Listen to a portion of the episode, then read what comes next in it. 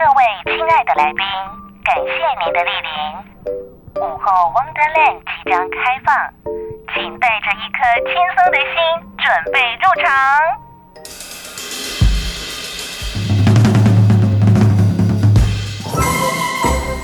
Ladies and gentlemen，欢迎来到午后 Wonderland。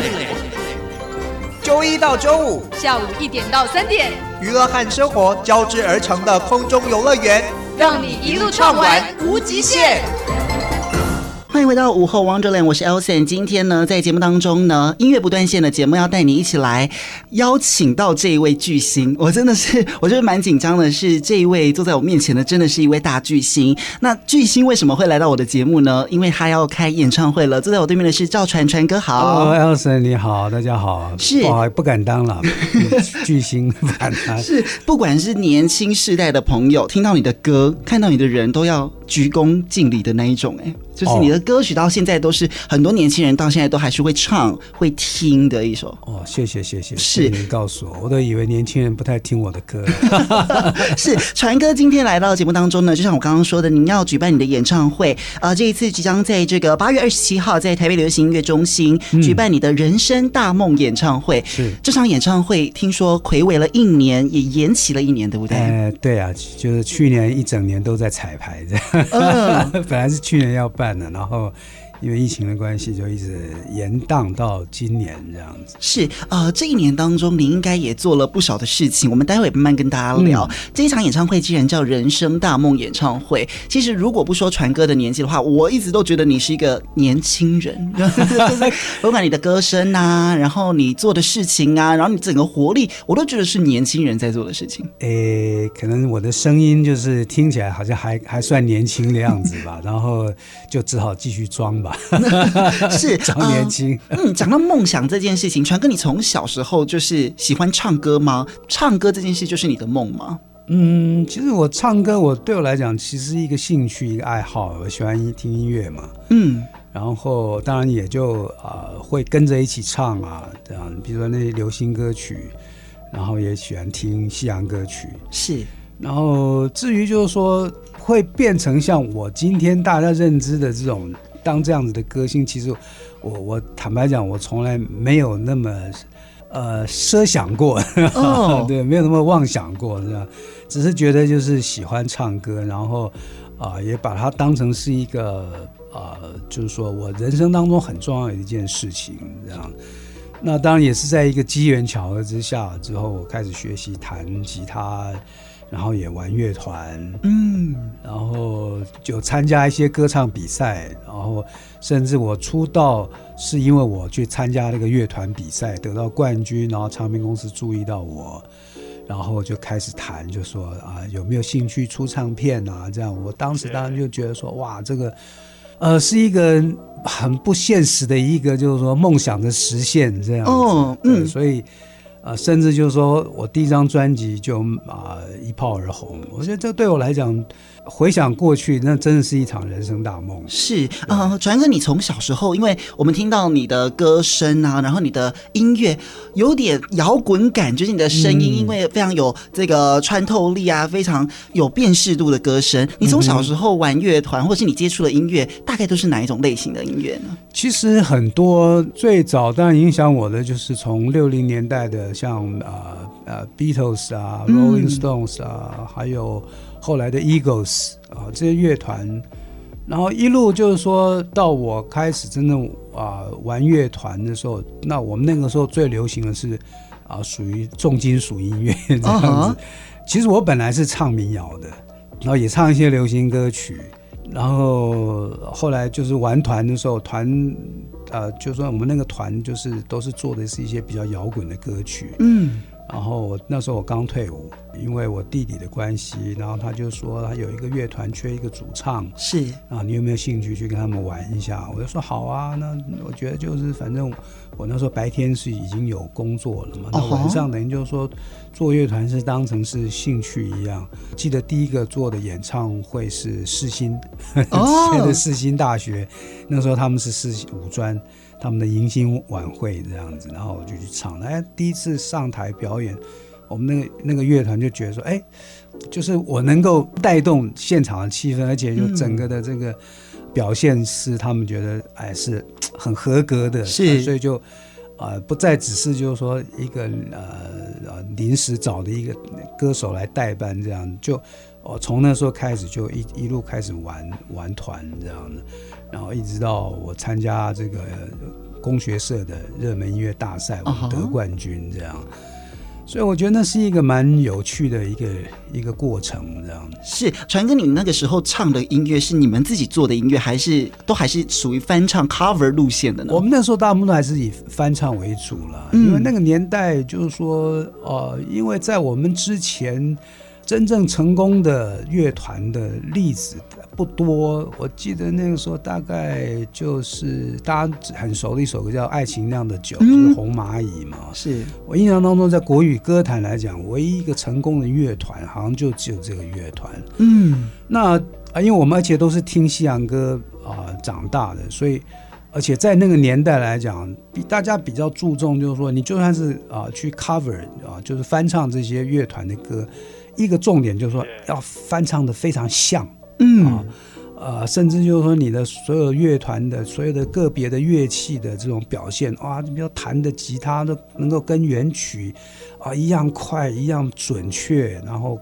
呃节奏一样好。我觉得那时候就已经是就是说，呃，去评定一个所谓好的乐团的标准就是这样子。是啊，呃，甚至就是说。我们就想自己创作，但是都找不到一个方向，就是说不像现在的很多新的乐团，他们已经知道说自己想要唱些什么东西。其实我们那个年代，呃，可能是那个成长的过程的关系，似乎我们比较没有自己的一个，就是说，因为毕竟这样子的这种。音乐环境哈，就并当时都是比较着重，就是说歌手嘛，嗯，所谓的单一歌手，对，呃，甚至说一定要长得帅啊，或者是漂亮啊，这样子，比较没有去。当时台湾的乐团比较不注重所谓的乐团的这样子的这种。啊，发展风气，对、嗯、这种风气是啊。传哥，你刚刚说，就是那个时候大家都着重在什么玉女歌手啊，很多就是帅气的歌手。呃，您当时呃玩乐团，然后到后来发行了第一张专辑，一炮而红之后，第一张专辑的名字就叫《我很丑，可是我很温柔》。嗯、这首这首歌，这张专辑是大家最熟悉你的。那个时候做这张专辑的时候，你有没有一些心情上的一些呃不适应？就是为什么要用这样子的一个？嗯，主题来定调你的第一张专辑，当时的心情如何？呃，其实这是一个蛮漫长的一个过程啊，因为我们大概八六年开始跟唱片公司接触，然后八七年签约，呃，然后开始着手做。本来我们也是设定说是做一个一个完整的乐团，嗯，可是我们当时做的歌就是。呃，因为唱片公司也在寻找，就是说新一代的流行音乐到底是什么样子的啊？那我们那时候当然也就是说，因为我们当时当时是以摇滚为主嘛，而且是以重金属摇滚。嗯、然后那个时候唱片公司就好，你们就先自己先做做看。然后我们一开始做了几首歌，都是比较。啊，摇滚的，然后可是就对于唱片公司来讲，我们做到一半的时候就会做一些检查，就觉得说啊，唱片公司觉得说啊，这个好像以当时的市场来讲，可能太前卫了，嗯，没有没办法让大家接受，对，所以后来又做了一些调整啊，就是比如说以那个时候来讲，可能啊，抒情歌曲还是啊，就台湾的市场是比较接受，所以我们就重新做了一些调整之后，然后就。做了比较多的抒情歌曲，那我很丑可是我温柔，当然也是其中一首歌。当然，这个歌在当时我来唱，我就觉得说，哎，音乐为什么还要扯到长相？对呀、啊，对。然后当然就是说会有心里面会有一些纠结，嗯，就是在那边矛盾，就是说我到底是要要要要要要不要唱这个歌？其实，呃，对唱片公司来讲，就是说。啊，他们认为这个歌其实应该是蛮适合我的啊，倒不不完全是因为长相，而是因为就是说，可能里面的内容可能是啊，因为在唱片公司在做我们的专辑之前，都会做一些功课。他觉得我我的，因为事实上这个歌的原始的对象，也就是写的就是我，嗯，啊，虽然这个词作者我们从来没见过面，只是制作人跟他讲我这样子的一个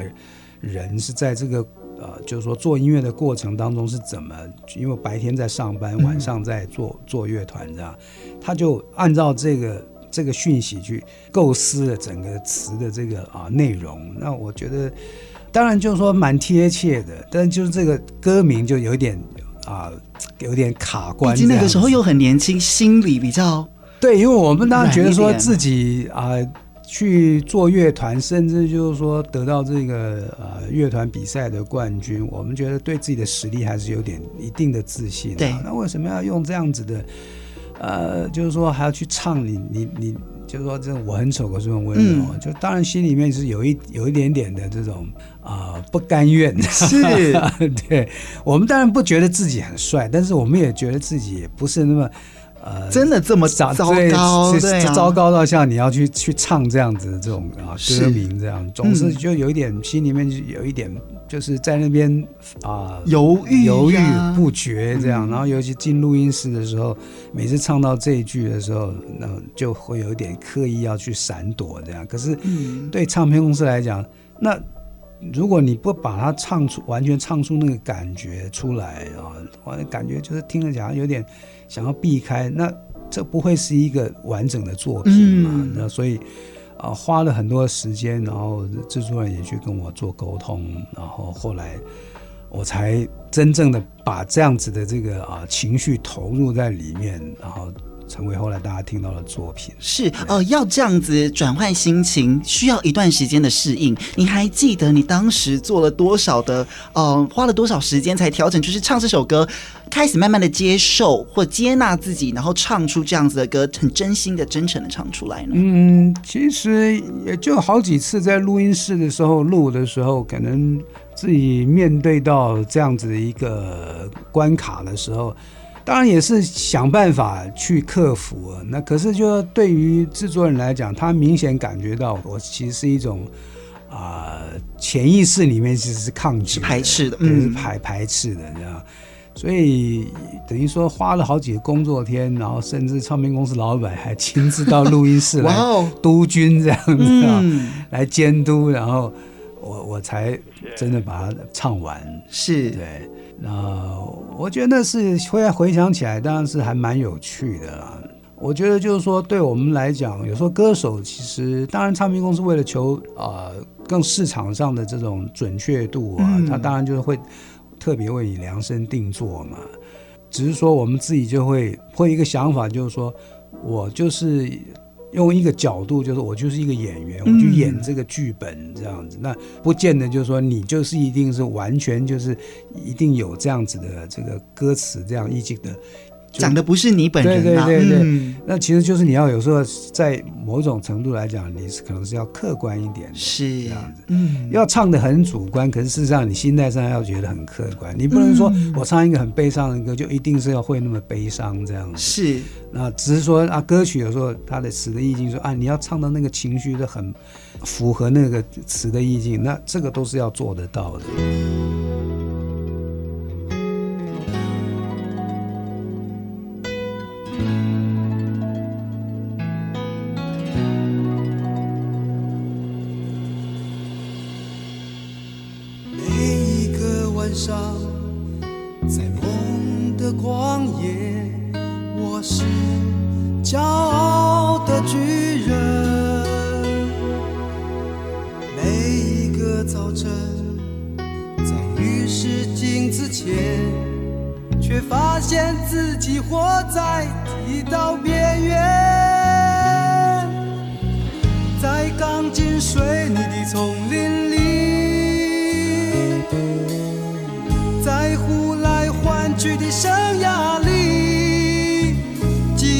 着梦想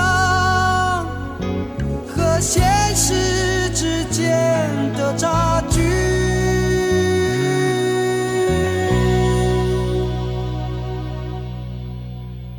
我很丑可是我很温柔外表冷漠内心狂热那就是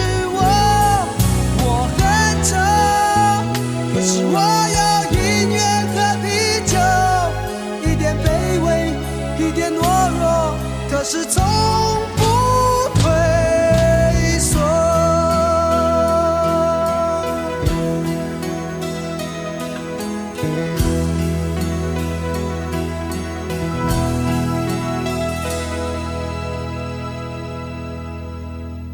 回到午后 Wonderland，我是 Elson。今天呢，在节目当中呢，邀请到这一位巨星，坐在我对面的是赵传传哥，好。Hello，Elson，你好，大家好。所以第一首歌曲就让大家，我觉得也要感谢当时你的坚持，还有你做完那个调整之后，终于这首歌唱出来，让大家认识你。后面有好多歌曲都一炮而红，每一首歌都首首畅销。哎，对，我觉得也是一个，嗯。我觉得是机缘啦，也是运气好。我觉得可能就是说我的声线啊、呃，还算是很有特色，所以对于啊、呃、那些帮我写歌或者制作人来讲，他们都觉得说这样的一把的声音啊、呃，应该就是值得要好好的去啊、呃、去写啊、呃，不管是旋律或者是歌词。嗯，那也是因为这样子，所以啊、呃，第一首歌之后啊，接下来出的歌基本上。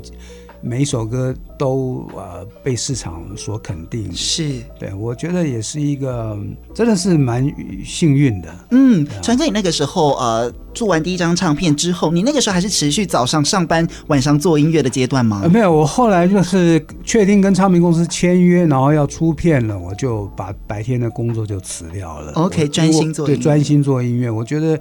呃这是一个必须要。啊，很专业的一个工作，嗯，不能够就是说啊，我我白天上班，然后晚上有空的时候，我再来做音乐。我觉得这样子一定做不好这件事情。是当时呃，从上班族的这个阶段，然后跳到真的当了一个歌手，这中间有没有有趣的故事可以跟大家分享呢？我想最有趣的就是一开始那时候，唱片公司啊、呃、找了制作人来来，就是说等于说晋升。来观察我，甚至说跟我聊，或者甚至有一些生活上面的这种交集，那甚至他当当时的制作人沈光远啊，找这个黄韵玲，然后来。预计说由小林来帮我写写我的歌，这样。然后那次我记得白天我我上班，然后那天我还穿的非常整齐，因为嗯，然后那天白天要，因为我是做业务，所以穿的就是比较西装笔挺这样，带个公事包，然后我们就约在一个地方见面。然后小林，我我可以明显感觉到他的那个表情，他一他一看到我，他就就是很惊讶这样，他想说。你这一个上班族穿，然后穿的那么正式，像是唱摇滚的嘛？而且我头发又梳的很整齐。然后我当然感觉到说，啊，他的他是怎么想的这样？然后这个沈光远就讲了啊，就是他啊怎么样怎么样啊。然后虽然说你别看那样子啊，他在舞台上是其实是还很有魅力的，很有对，就是有他的舞台的这种啊魅力在那里这样。啊，小林才说哦这样子啊。这一段你有跟他讲开吗？就是你有跟他聊过当时第一次见面的那个想法吗？呃，他知道的，他知道的，他知道就是说我我我晓得他怎么看我的这样子，所以我觉得那个是很有趣的。然后好几次我们在啊、呃，甚至就是说还没有真正我白天工作辞掉，我们就跟一些唱片公司的人在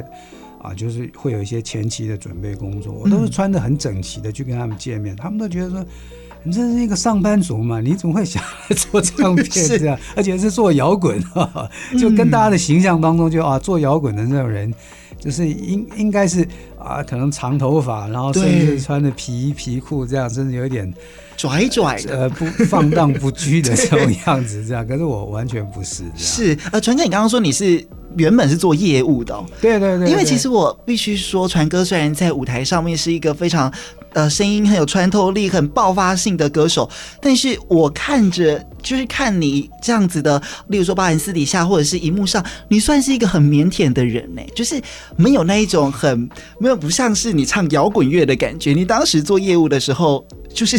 是怎么样子的？我，我后来我觉得啦，我觉得可能我的个性里面，我就是认知是觉得说啊，你就是演什么像什么吧，这样子。嗯、你做业务的话就，就那你就是要像做业务的样子，然后是。在舞台上面，因为我当时，比如说晚上在做乐团呢，有时候我们会去一些大专院校表演，嗯，甚至一些 pub 去演出的时候，我就觉得，那我现在就是一个呃摇滚歌手啊，是，我就应该有一个呃，你知道，在舞台上舞台上的样子。那当然，这个也是呃，我觉得也是花了一一段时间去慢慢，就是说去做一个区隔这样子。嗯而且就因为我们做的歌都比较有那种节奏性比较强，这样子，所以你也不能就是说穿一个西装，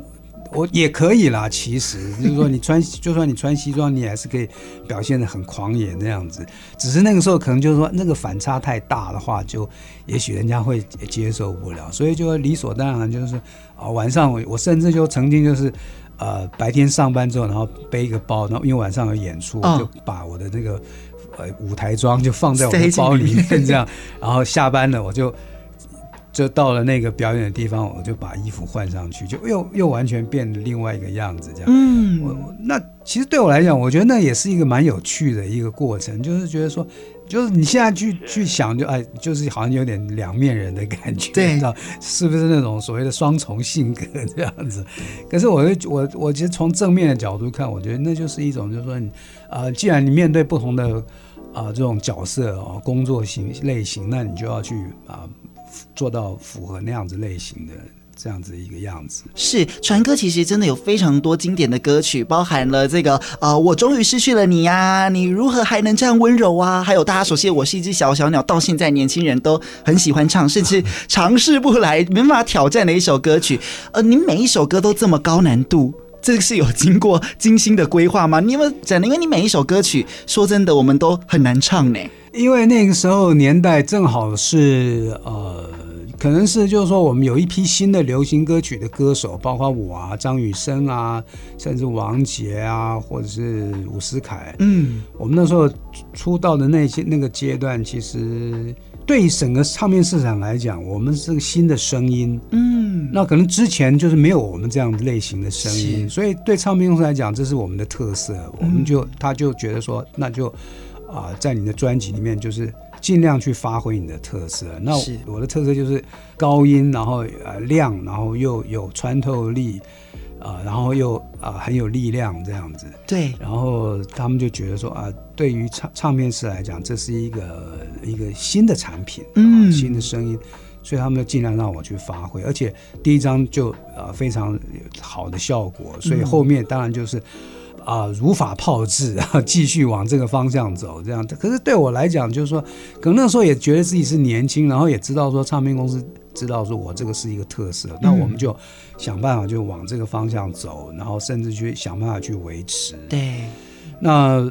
当然就是说，有些歌我们也不能完全都是高音，所以有一些是比较温柔的歌曲啊，所以做一个调和，这样。当然，这是我觉得是一个。呃，自己也是一个喜欢挑战的人，嗯，我就觉得那个对自在那那个时候的自己，我觉得说，既然市场上呃这样声音比较少，那我们就好好的把握，是尽量去发挥自己的特色。嗯，每一首歌都这么难唱，然后而且就像我刚刚说的，传歌其实啊、呃，你去年就发行一张叫《老不休》嘛，哈、嗯，虽然写老了，但是真的没有到很老，到现在还要继续唱，有没有？而且你到现在每一首歌曲，你还是没有降 key。对不对？呃，几乎都没有降哎，尽尽量就是说还保持那样子的一个状态了。是，嗯，那当然也是因不同的作品而异啊。有些也许就不需要那么呃高的这个呃就 key 来唱的话，我当然就是就本身歌曲它所需要的那样子的声线来处理，我还是去。以专业的角度来去做，而不是说刻意就要去飙高音这样子。哦，是，呃，这一呃这么多歌曲都这么难唱，那到现在又要开演唱会，然后几乎就是挑战性还是这么够，您如何保持你的这个喉咙？你平常有什么秘诀吗？嗯，我觉得当然就很重要一点要忌口啊，就是可能吃东西啊，就是尽量不要去，就是说吃那些容易就是伤害嗓子的呃。这种东西这样子，嗯、然后就是，当然还要保持运动啊。是，哦哟，传哥现在有在运动是不是？对，我都是有有运动的习惯，这样子、嗯、打球啊，对。直到现在，对，直到现在。哦，OK，所以这是你的这个保养哦，就运动啊，然后吃。因为很多的歌手他可能开嗓的方式是吃一些辣哈，吃一些刺激性，或者是每个人的这个开嗓方式都不一样。有些人大吼大叫啊，有些人甚至喝酒。对呀、啊，但这些对我来讲，说以我这种唱歌的方式来讲，都不是很适合。嗯，您的您有自己的开嗓方式吗？呃、我其实。当然就是，嗯，我的开嗓就我觉得就是让自己的状心态，啊、呃，保持在一个就是说很轻松的状态，嗯，然后当然，比如说要唱歌之前，比如说我我当然固定每个礼拜我都会有练嗓子嘛，是，然后当然到了演唱会之前就是分量会比较加重，嗯，然后啊、呃、上台之前可能就是会会有一个就是那种我们讲的开嗓的方，就是叫弹舌吧，弹舌？就是这样子。啊，弹唇还是弹舌？弹唇弹唇，就是这边肌肉放松，对，让你的肌肉就是去做一些啊。呃等于等于说运动吧，OK，对，嗯，可以让你的放肌肉可以放松一点，就有点像热身吧，嗯嗯，就像我们运动这样啊，你要热身，让你的筋骨哎。稍稍微活热开来，这样，然后你的肌肉才会比较放松，然后唱起来。就会听起来就不会那么紧绷，是没错。所以啊，传哥这一个演唱会延了一年啊，这一年当然你也做了很多不同的事情，然后你的这个呃运动啊，或者是你平常的日常也几乎没有改变，还是继续持续。演唱会有不一样的想法吗？例如说，可能跟去年跟原本去年要办，但是今年办，这当中一年当中有没有新的点子可以跟大家分享，或者是有调整？其实，在去年的时候，我们就一直在思考这个问题啊，然后当然就说啊疫。疫情啊的关系顺延，其实也多多了给我一些时间，真的好好去思考。嗯啊，因为毕竟就是说北流它比较像一个剧场是的的这个场地，然后它跟啊小巨蛋又不一样，因为小巨蛋就是体育馆都比较大，所以一一旦大的话，那所以就是说你你必须要给。不光在声音啊，还有大家的这个视觉、听觉上面，你都要给他们就是很饱满的感觉。嗯，那所以像我那时候在小巨蛋表演，我们当然就设计了蛮多的桥段，不光是就是啊、呃、音乐上面的选择，还有就是说啊也做了，我也我也去跳舞啊，这样尝试一个做唱跳的这种方式，呃，就会让大家觉得啊，就是比较丰富这样。那可是，在呃，小呃北流的话，因为毕竟场地比较小，所以呃，我现在确定就是说，我们会用一种就是跟大家比较亲近的方式，嗯、甚至聊天呐、啊。因为毕竟它叫人生大梦，可能会跟大家分享很多，就是关于啊，比如说我这这次要演唱要唱的歌啊，当时我啊在唱这个歌的时候，我当时的状态是什么啊，跟大家聊，那可能大家也会让大家回想起。呃大家听到这那个作品的时候，可能大家年轻都十几岁而已，那个时候的自己又是怎么样子的一个状态？我觉得是用这种方式去唤起大家对这些呃作品的一些回忆。嗯，然后可能就是呃剧场跟大家的距离会比较近一点，嗯、所以也许就不呃，它内容就不不会像小巨蛋那么就是啊、呃，不光是听觉或视觉上面那么的，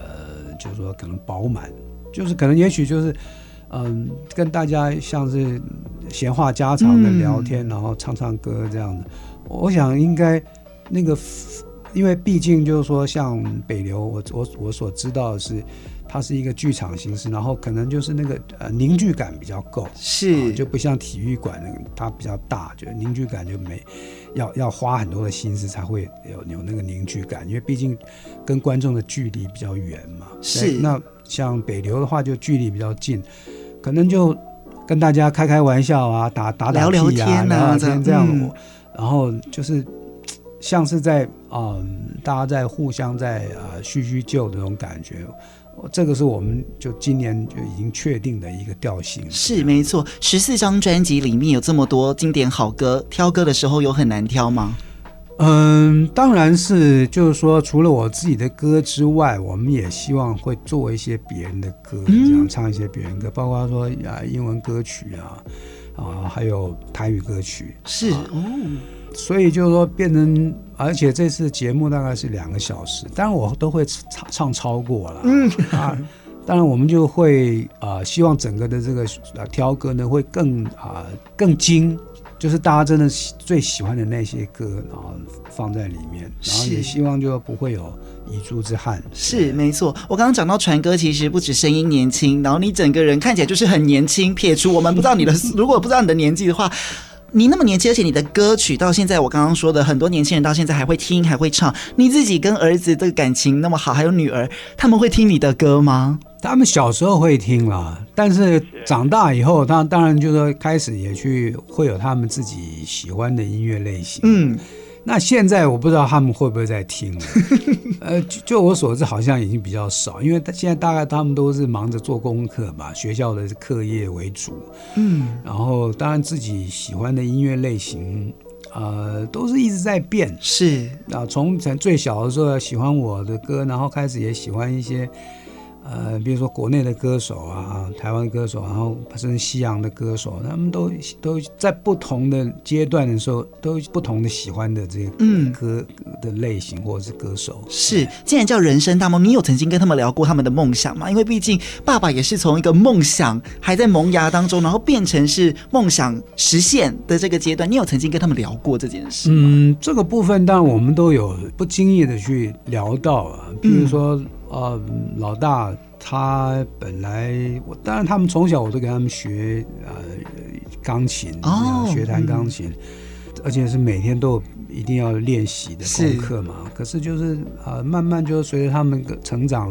可能一开始他们喜欢唱歌，哎，可是到了比较长大之后，他们又有别的兴趣，像老大现在开始就是喜欢画画，嗯，然后老二。本来是很喜欢唱歌，甚至唱有去参加一些歌唱比赛。嗯，然后可是现在呢，他呃对做啊、呃、新闻有兴趣，哇、哦，他去念 去念新闻系这样子。是，那呃老三啊、呃，就是也是他是有天分弹钢琴，可是也是开始就是，也也就是想要画画这样子。嗯、所以我觉得都是不同阶段，然后。嗯、呃，当然，就说现在也都是让他们多方面去尝试。那你说梦想，他们当然，呃，也许就是说他想当个画家，或者说他想要透过画画，呃，这个部分去学一点设计的东西啊、呃。那我觉得这个部分，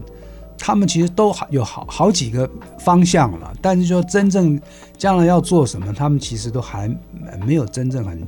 确定的一个目标，这样。嗯，是哦，所以呢，呃，小孩子有自己的梦，每个年龄层都有，每个年纪都有属于自己的梦想。传哥，你现在还有梦吗？除了要开这场演唱会之外，啊啊、当然有啊。我其实现在呃这几年我开始就是去尝试唱爵士的哦音乐这样，嗯、然后就当然因为我呃大家都知道我这两年在师大上课嘛，是。然后再也是在一个机缘，我修了一个就是呃爵士合奏。哦，呃爵士演奏课这样，然后我就负责唱这样，嗯，然后这个老师就觉得说，哎，我很不错，这样，然后就因为他们都在外面也有有啊做一些表演，他就问我说，哎，有没有兴趣去去唱这个爵士的？我说好啊，这样，因为就他给我的分数蛮高的，是，那我觉得我应该是。呃，够这个资格去去发展这方面的，就是不同的方向、方向风格，嗯，不同的风格的发展这样，然后可能就接接下来就是我我想做的一个，甚至我我也前几年甚至我又想到就是说把我的一些过去的作品都改编成爵士的。哦，对，然后可能我在下一张专辑可能就是会把，也许会把我很久的中文改成爵士，作为一个尝一个试试探吧。是，来就是说，也许随着新专辑的发布发表，然后可能让大家听听看，就是说，哎，因为如果说全新的一首爵士的歌的话，大家可能会呃不会快那么接受。是，也许是把过去大家熟悉的歌啊、呃、改编成不同的曲风，呃，这样的切入，也许会比较呃。比较准确一点吧，嗯，就让然后期待就他们给我一些呃回馈，这样一些意见，哎，觉得我唱。把这个歌改编成爵士，他们感觉怎么样？这样子是没错。所以呢，今天要来跟大家一起分享这个传哥在这个八月二十七号即将在台北流行音乐中心举办的人生大梦演唱会。最后，请传哥用几句话来告诉这个，也许是呃听你的歌好久的老朋友啊、呃，曾经也听着你的歌聊梦想、想梦想、实践梦想，然后到现在可能有很多年轻人也唱你的歌，想要实现梦想，给他们几句话，还有邀请他们一起来看演唱会。嗯，当然。要谢谢我呃一路以来支持我的那些啊老歌迷，知道吗？是，然后也很开心，就是我的音乐啊参与他们的成长，然后跟他们一起长大，然后希望八月二十七号呢，我们一起在这个北流呃，可以一起来啊、呃、回味啊、呃、这些作品，然后回味当年这些作品，大大家刚听到的时候，大家都是什么样子的一个啊心情？是。然后这么多年之后呢，又大家又可以重聚，然后再来就是感受一下现在听听这些作品的心情。那当然也希望年轻的歌迷啊、过去没有参与啊，那我现在就说我们还有这个机缘缘分，然后啊互相心灵上的交流，我觉得啊也是一个很开心的事情。然后希望八月二十七号大家也可以来现场跟我来感受一下。啊，跟这些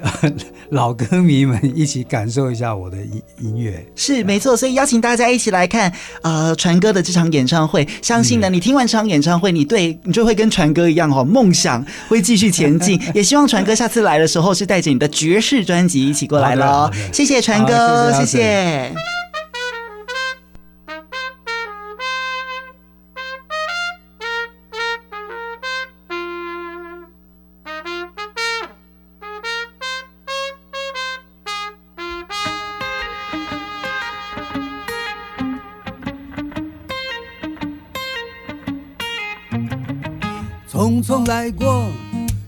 匆匆走过，大半生就这样不见。曾经我拥有征服世界的梦，现在只敢说混得还不错。不再回头，也不再匆匆，人生是单程的列车。而现在回想起来，那些愧疚，辛苦了他们。的包容，登上最高的山峰，也有跌入低谷的时候。在我失去一切，差点放弃所有，一句兄弟，是你在听我。哦哦，爱人生不过就是一场大梦，举个杯，先干了这杯酒。